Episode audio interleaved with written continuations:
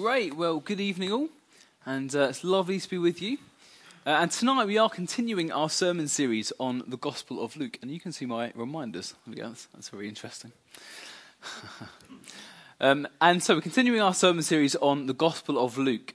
And uh, we have two stories in this passage tonight, uh, two beautiful stories that I think kind of just sum up who Jesus is, uh, certainly for me at least. We've heard some really uh, wonderful testimonies so far tonight. And I wanted to tell you uh, another lovely testimony that I heard uh, earlier this week. Uh, most of you will know that uh, for the past few months, up until recently, I've been working at uh, AYF, Aldridge Youth Fellowship. And it's been one of the best parts of my job. I really loved being there. it's certainly been challenging at times, but I've loved being able to get alongside young men and women who uh, are passionately, passionately trying, trying to follow Jesus and seeing them grow in, in faith. For me, there's, there's nothing greater than being able to help people grow in their relationships with Jesus. It's a real privilege. And uh, I heard this week about uh, a young guy uh, who is now an ex-YFer. And uh, a couple of years ago, uh, myself and someone else had the privilege of praying with this guy at Clovelly, which is our youth weekend away, as this guy asked Jesus into his heart. And at the time, I could really tell that he meant it. Um, and from that point on, it was quite hard to kind of see what was going on faith wise for him. And then he went off to university. And uh, that was kind of all we heard for a while but I knew that things weren't easy for him at uni. And uh, that was that. Um, and one of the struggles I knew that he was struggling with was that he was surrounded by lots and lots of people, but still felt quite alone. And this is something that's actually major in our society. So many people struggle with this. I even heard on the news this week that 89% of those people who say they feel lonely at some point in life, 89% are under the age of 35. This is a major issue in society at the moment. So I knew this guy was struggling at uni, and it got to a point where he came to a real low in his life, and he was considering dropping out of uni. And uh, he was in his room, and uh, he said to God, God, I don't even know if you're there. I don't know if you're real or if you can hear this, but if you can, help me. And that was it. And he went to bed. And uh, the next morning, he woke up and he had a text message. And this message was from another uh, ex-YFer. And it says, uh, Hi, mates, I know we've not spoken for like four years, but what uni do you go to? And it turns out that they went to the same uni. So this person uh, inviting, invited him along to the Christian uni at that uni, and he went and he had an amazing time. And he then went along to this person's church and absolutely loved it.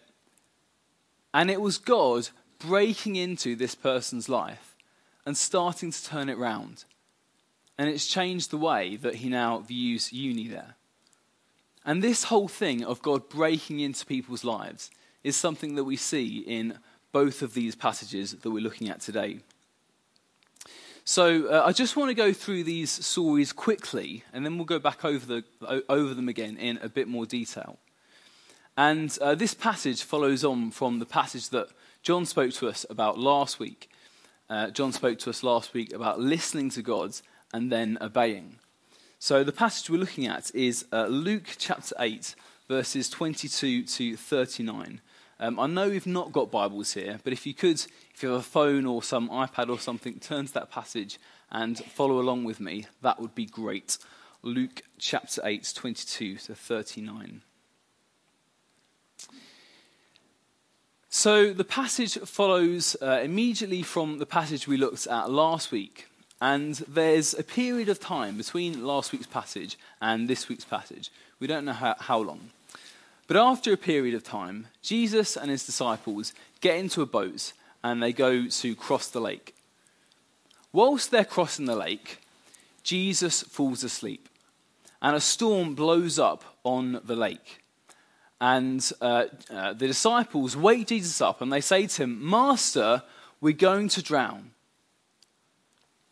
Jesus rebukes the wind and the waves, and the storm calms down. In the second story, Jesus and his disciples have reached the other side of the lake, and uh, as they come onto the shore, a naked, homeless man who's demon possessed falls at Jesus' feet and cries out, What do you want with me, Jesus, Son of the Most High God? Jesus commands the evil spirits to leave this man. They enter a herd of pigs. The pigs run down the side of a cliff and drown, and the man is healed. So that's the stories. And on the face of it, they look quite different.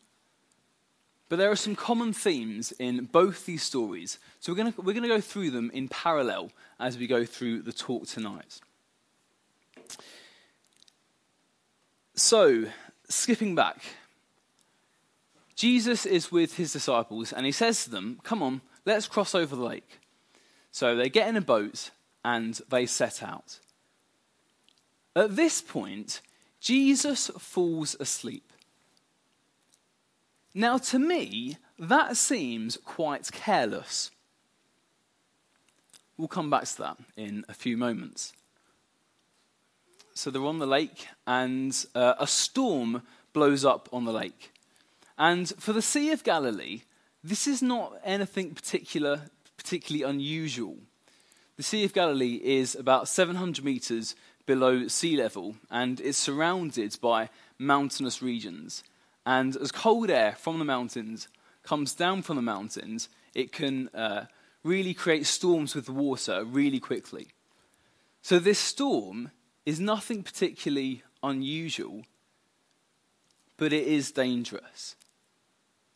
And this particular storm is causing water to flood the boat. And the disciples think they're going to drown.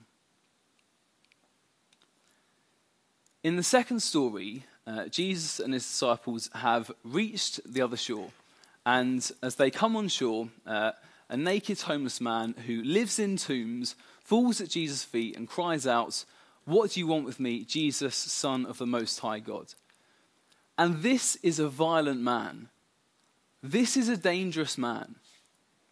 This is someone that the townspeople used to put in chains but the demon would cause the man to break the chains and then to go and live in solitary places on his own, away from other people.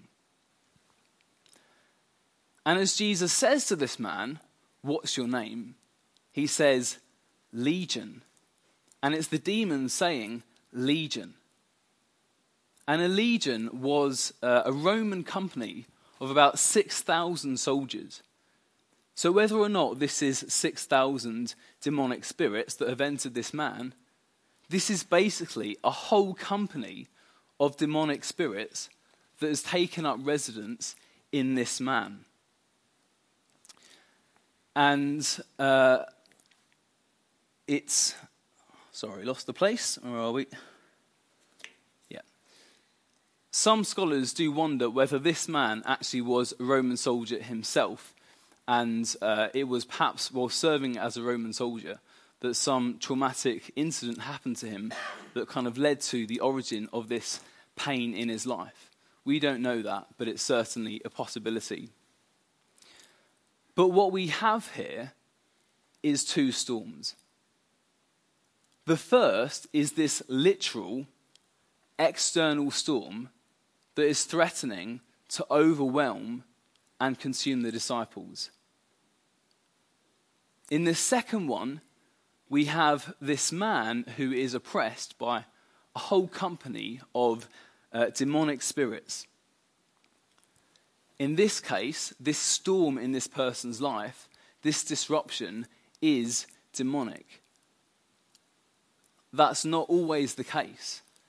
I think in the majority of cases, there will also be psychological factors at play. We're whole people, body, mind, soul, spirit, and we can't separate those parts. All those parts are part of us all the time. So uh, we're whole people. And those parts impact each other all the time as well. And storms are not things that are particularly unfamiliar to us as well. And I'm not talking about the weather we've had today, but that's also not unfamiliar. But at times in our life, there will always be these things that feel as if they can overwhelm and consume. Often there will be some uh, external cause or some external situation which leads to an internal storm or some internal battle. And like these disciples, sometimes it can feel as if it's wave after wave crashing over us. Something happens that knocks us to our feet. And as we slowly be able, as we slowly find our way back up to our feet again, something else happens and we fall to our feet once again. And as that happens, time and time again, that can be tiring. And in those times, we want to say, How long, God? How long, God? And it's a cry that is common to many Old Testament passages. Psalm 13 begins with, How long, Lord? Will you forget me forever? How long will you hide your face from me? How long must I wrestle with my thoughts and day after day have sorrow in my heart? How long will my enemy triumph over me? we heard a little bit from Habakkuk 3 earlier, where Habakkuk 1 starts with, How long, Lord, must I call for help, but you do not listen? Or cry to you, violence, but you do not save? And as we go through those storms, sometimes it can feel as if Jesus is asleep.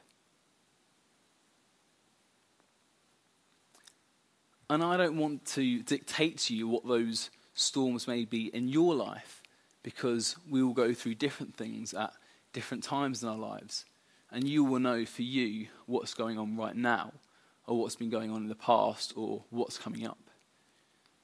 But for you, maybe it is exams at school. Maybe it is uh, trouble in family or marital life. Maybe it is continual feelings of rejection, you'll know for you what those storms may be. And they're different at different times in our lives.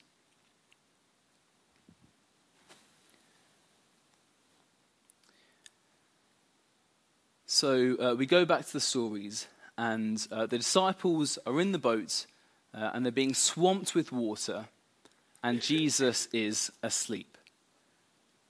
In the second story, they've reached the shore, and a demon possessed man has fallen at Jesus' feet.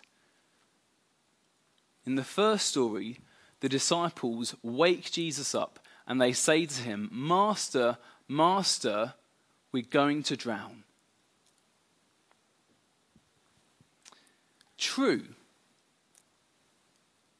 If nothing happens, that storm will consume them. The fact that uh, these disciples have woken Jesus up here is not the issue. In fact, it's the right thing to do. In fact, it seems a little strange that Jesus is even asleep.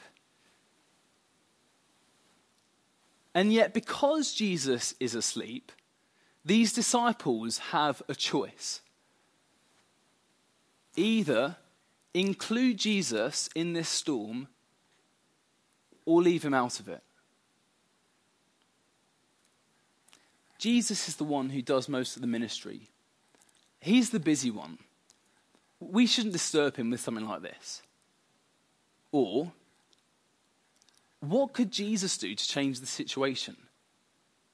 How could he be any more help of getting us out of this situation than we are, what good would it be to ask Jesus? So the disciples have this choice include Jesus in the storm or leave him out of it.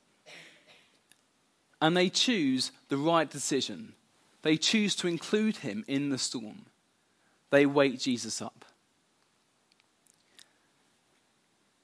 And as we go through these storms at different times in our lives, we have this same choice include, include Jesus or leave him out of it. And as we go through those storms, actually, they're the times we most need Jesus to be active in our lives. And yet, as we go through those storms, they can be the times that are most difficult to ask Jesus to be involved in our lives. Why?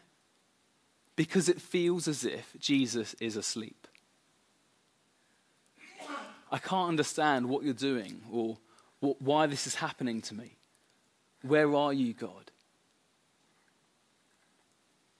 In that testimony I told you about a little earlier with that ex-YFer, he had this same choice include Jesus in this situation or leave him out of it. He chose to include Jesus. A while back, I was going through a bit of a difficult time myself, and actually, I was struggling to pray. And it got to a point where I could say to God, God, I need you to save me. And as I said that to God, I felt him say back to me, Well, let me then. And it was as I began to let go of control over what was happening that actually I found that, yes, God did begin to lift me up out of that place. So the disciples have this choice and they choose to wake Jesus up. Brilliant. They're choosing to include Jesus in this storm. But they don't say to him, Jesus, save us.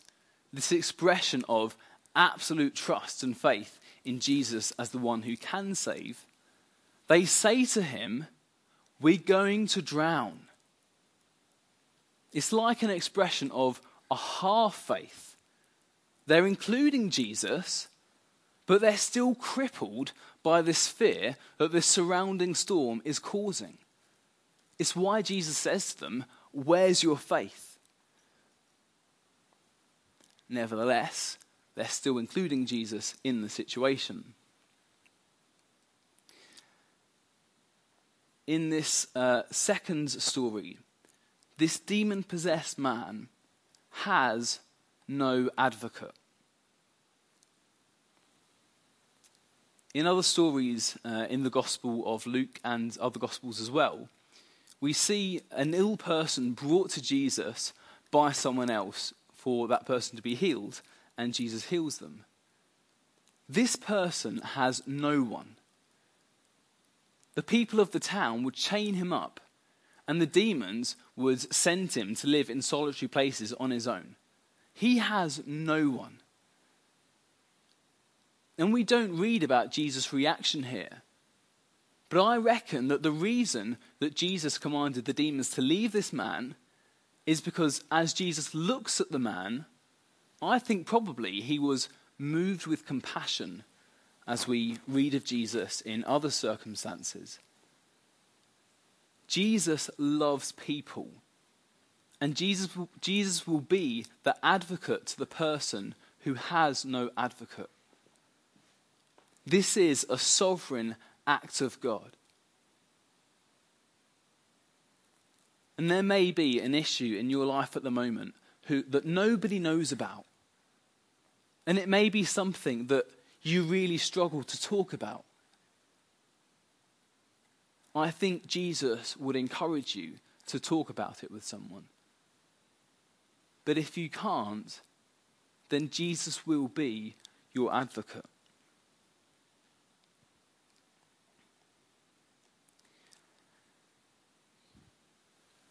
as uh, the disciples uh, express this kind of half faith in the first story, Uh, and in the second story, as Jesus commands these demons to leave this man, the demons enter a herd of pigs, and the pigs run off a cliff and drown. And the people of the town, as they hear what's going on, come to find out. And they find this man dressed and in his right mind, sitting at Jesus' feet. And uh, Jesus says to the man, Return home and tell how much God has done for you. And the man does so. When God breaks into our lives, we have a responsibility to share that testimony so that God gets the glory for what God has done.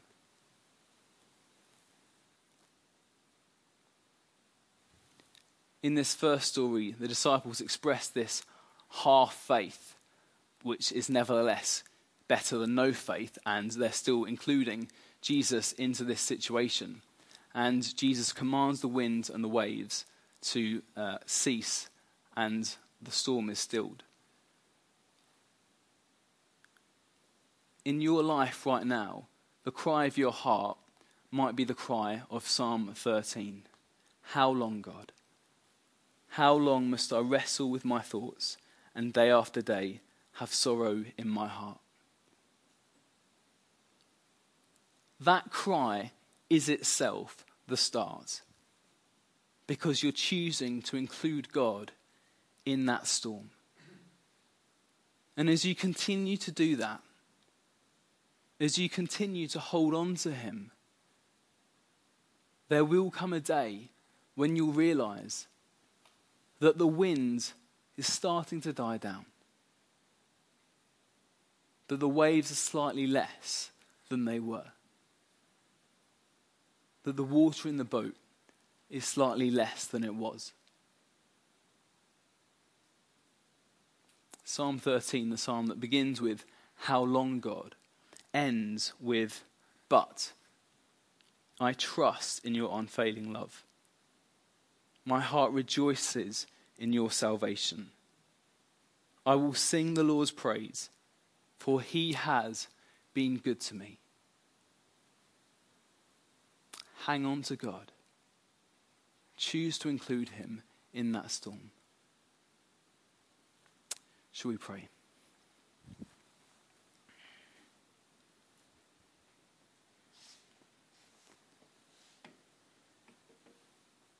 Lord Jesus, we can probably all recognize storms of the present or storms from the past in our own lives. And they can be really tough times to even see what you're doing or where you are. But I thank you so much, Jesus, that you are the stiller of the storms. Father, I thank you that when we do put faith in you and trust in you, that you do promise to lift us out. And where our cry is, How long, God? Then I pray, Father, that we would know you as the one who walks beside us, the one who lifts, lifts us up. Thank you, Lord. Amen.